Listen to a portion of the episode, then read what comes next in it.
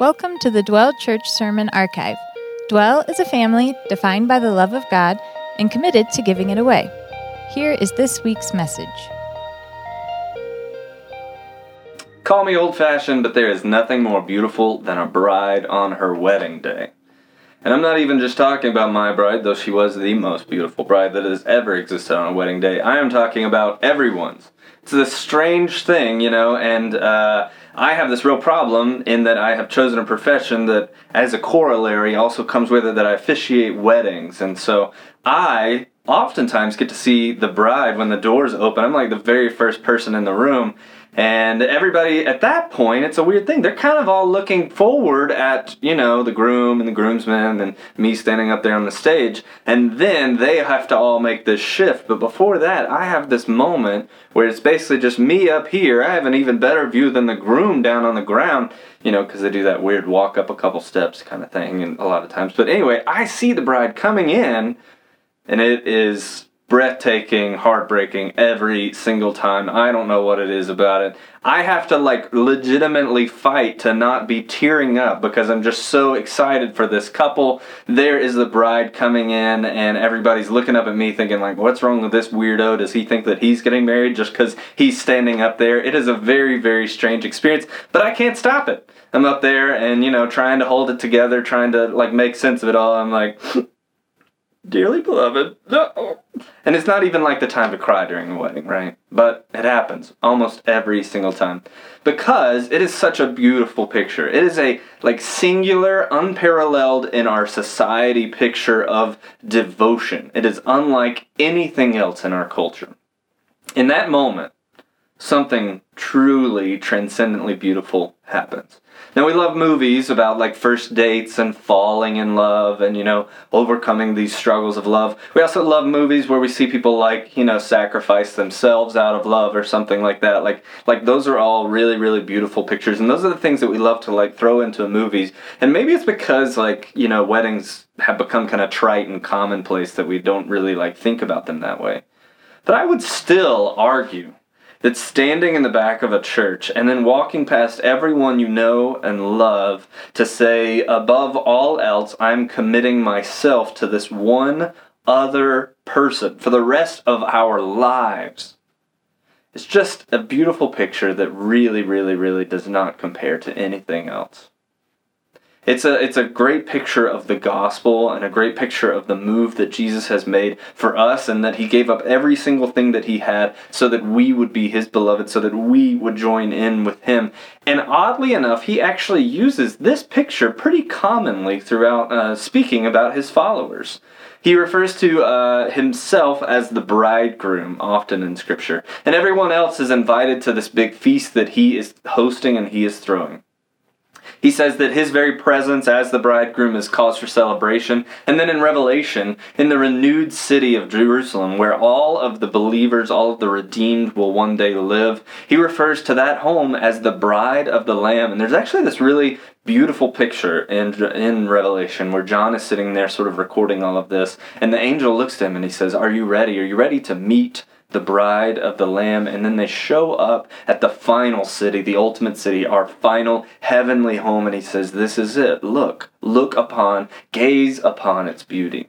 But nowhere else do we see this as a metaphor for the church more clearly presented than in uh, Paul's work in Ephesians.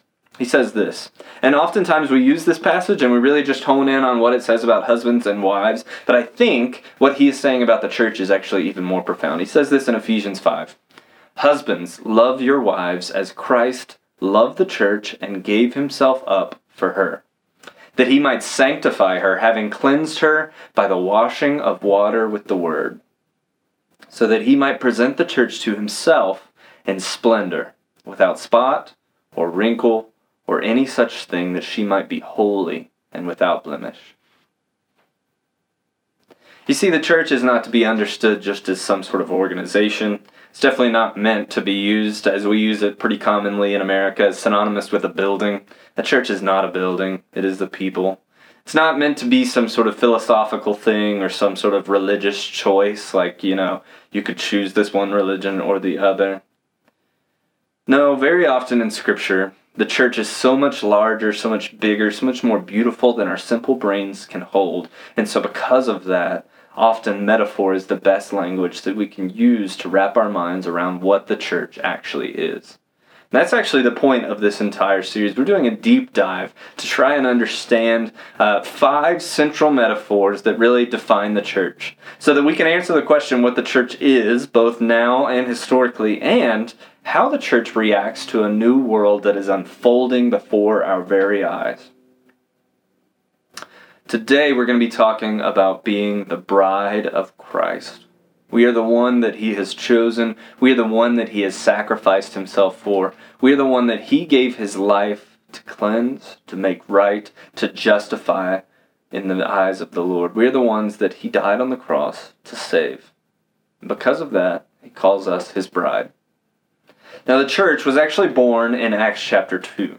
Jesus died on the cross. He uh, paid the sins, or paid the price for all the sins of mankind. He initiated the kingdom of God. Then he uh, appeared to his followers. He then ascended into heaven. The Holy Spirit descended down from heaven as a guide and supernatural tool for the church. And at that moment, Peter then shares to a gathered crowd, and thousands come to follow Jesus. And then after that happens, so that's all like pretty dramatic, right? I mean, it's like a crucial turning point in all of human history at that moment. The church is born. This is how Luke decides to sum it up, and it's actually going to be uh, our central text through all five sessions of this uh, discussion we're having on the church. He says this in Acts 2 42 through 47. He said, And they devoted themselves to the apostles' teaching and the fellowship and to the breaking of bread and the prayers. And awe came upon every soul and many wonders and signs were being done through the apostles, and all who believed were together and had all things in common. And they were selling their possessions and belongings and distributing the proceeds to all as any had need. And day by day, tending the temple together and breaking bread in their homes, they received their food with glad and generous hearts, praising God and having favor with all the people. And the Lord added to their number, day by day, those who were being saved. It's amazing to me that something so earth shattering, uh, so history shaping, could be caught in a simple paragraph penned by Luke here. He had previously, you know, mentioned story elements and the rest of the book of Acts. He would tell like the story later on of like these heroes of faith, right? He tells about Peter and he tells about Paul and a few other people throughout Acts and sort of the birth of the church. He would like zone in on those like, you know, individual stories and just sort of extrapolate. But here, he takes thousands of people all gathered together in Jerusalem and he says they got saved and then this is what they look like. This is what they did. Now think about that for a moment. These were thousands, literally, of individuals and in fact, it says uh, earlier when Peter was speaking that uh, there were 3,000 people in attendance, and we don't even know necessarily whether that was just 3,000 men, so then uh, it was common to just count the men back then, which means that it could be upwards of 9,000 people total if you, you know, imagine there's one woman, one child for each of these men, but who really knows? Either way, thousands of individual stories, and they were people, right? Not just numbers, they were people like me and you. They all had stories, they all had history, they all came to Jerusalem for one reason and left with a whole new life purpose.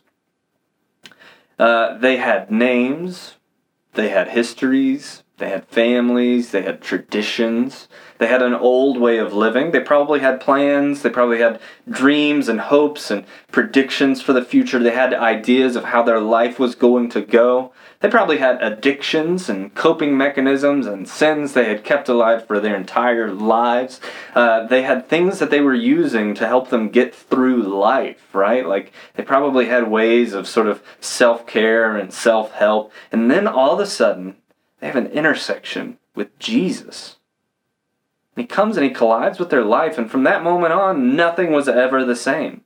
In fact, they get wrapped up into this whole paragraph. Like, none of them came to Jerusalem thinking, you know, it'd be nice. I might go and show up to the Passover, or, you know, I might go because I heard they're, they're having a feast or something like that. And then all of a sudden, uh, they were like, you know what'd be cool is if I gave up everything that I had and shared my possession with a bunch of strangers. Or, you know what'd be cool is if I started, you know, sitting in the temple and listening to these guys talk for hours and hours on so that I can learn about this Jesus guy. No one had intentions for that. It just happened to them. And that's really the power of Jesus. That he could come in, that he could intersect with their lives, that he could collide with them. And from there, they're immediately changed. They're no longer the same. And you can't explain this away by, you know, oh, they heard like some really, you know, good like philosophy or they said, "Oh, you know what? This religion sounds a little bit better than the religion that I was using, so I think I'll switch." That the only explanation is that someone loved them more than they had ever been loved before, and that love, in fact, transformed them. That love changed them to where now they could no longer figure out how to live their life without responding in love back to this Jesus. They, in that moment, became the bride of Christ, his beloved, his, uh, his bride that he died for. That's why the central idea for today is that the church, as the bride of Christ, is defined by their devotion to Jesus. That in hearing the good news and responding by changing everything that they had, everything that they were. This early church, this birth of the church, is defined by being madly in love with Jesus so much that nothing else really matters. Now, this may seem like redundant or unnecessary, right? To say that the Christian church is to be defined by their love of Jesus. That kind of makes sense, right? It's right there in the name. But it's vitally important and important and easy to forget. We're not an organization. We're not a nonprofit. We're not a you know 501c3 registered in the state of Colorado. We're not a social benefit club. We're not a meetup. We're not even a religion. The church is best captured in the image of a bride standing at the back of the church, walking towards the man of their dreams. A man who loves them more than they could ever know or appreciate, the one who gave everything for them. And here's what that devotion led the early church to do. And perhaps what was one of his last one on one conversations with Peter, uh, Jesus asked, Hey, Peter, do you love me? Peter said yes. And then Jesus asked him two more times, and Peter starting to get frustrated. Yes, yes, yes. And Peter sort of shouts out, Yes, I love you, Lord. And every time that Peter would respond that he actually loved Jesus, Jesus would respond that he should feed his sheep, which is actually another metaphor for the church, which we're going to get into in another week. So Peter did. He led the church out of his love for Jesus. And then the church followed out of their love for Jesus by devoting themselves to learning Scripture and the teaching of the people who knew Jesus. Uh, the, they devoted themselves to praying and participating in God's movement in the world, to sharing meals, to sharing possessions, to sharing lives, to caring for others, and to continuing to praise God as an outflow for their love for Him. So, the question that we have to answer as the church today, as the same church that was started thousands of years ago in Jerusalem, the same church that is alive and well in each and every one of you today, is what is our love for Jesus leading us to do? Like we see how it looked in Acts chapter 2, and those things are still present in the church today. But I think what we're going to do through this whole series is is sort of break it down into into sort of two chunks. So we've talked so far about what happened in the early church, what that actually looked like for them. And now we have to ask ourselves, what is the new toolkit for the church? What new tools are we going to need to be able to be the church in this new future?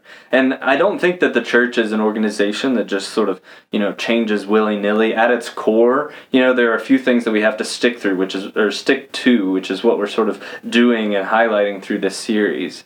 But the church is also an organization that has lasted through so many historical and economic and uh, cultural events more than any other organization probably on the planet. And here it is today. It's survived splits, it's survived controversy, it's survived uh, cultural shifts, it's survived all of this stuff, and still it stands.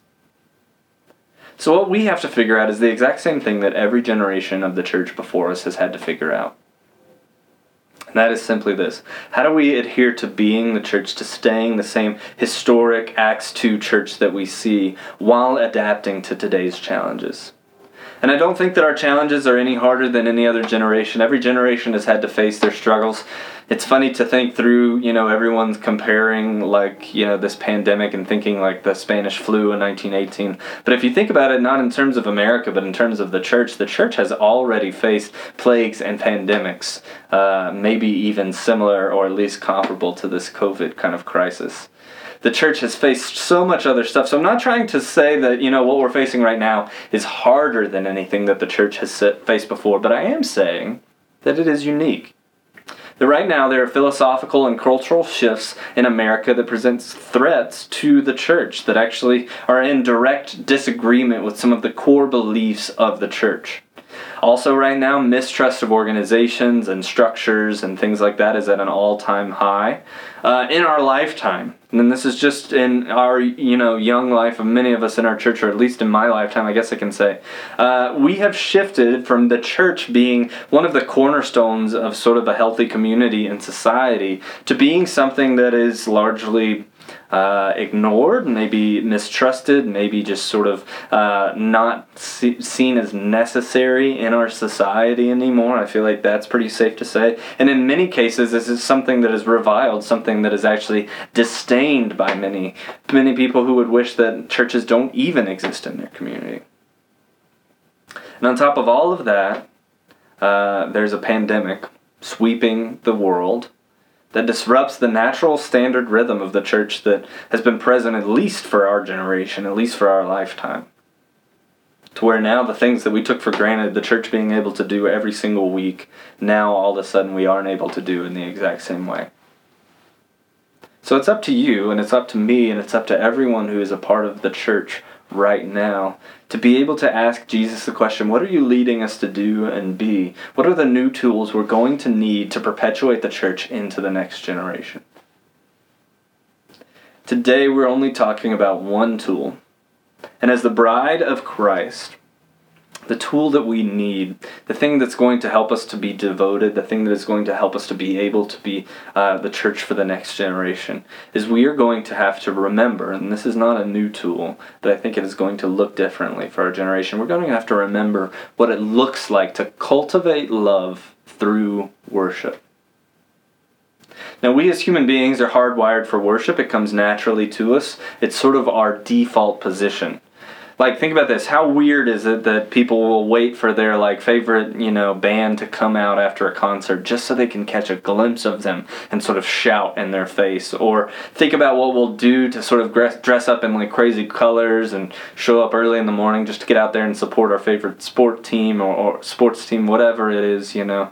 Uh, we as human beings just naturally desire to worship. And not, don't even get me started on social media right? Like that entire industry that entire world is just based on worshiping one another. Now, we make worship sound like such a foreign concept, but in fact, all it really is is just the way in which we show our love. What we love is what we worship, and what we worship is what we love. And as the bride of Christ, one of the responsibilities and even sort of privileges that we have as the church is the ability to worship Jesus. And the reason why that's a privilege for us and not just, you know, some sort of weight that lands on us because Jesus is actually the only thing on the planet that is 100% fully worth our worship.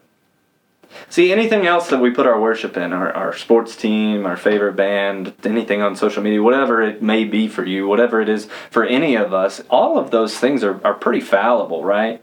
like really worshiping a sports team is kind of the silliest thing ever because it's a constantly cycling cast of different people. Really, you're like worshiping the owner of that sports team, saying, "Oh, I think you're making wise decisions," or really maybe it's that down to the clothes. You know, like just making sure you have the right icon on is really what you're worshiping. I think at that point because inevitably your favorite quarterback, uh, your favorite striker, whatever it is, they're going to leave that team. The coach is going to leave, whoever's going to leave, and you're going to be stuck. You know, just making sure you're still wearing the same colors. That's really what you're worshiping at the end of the day.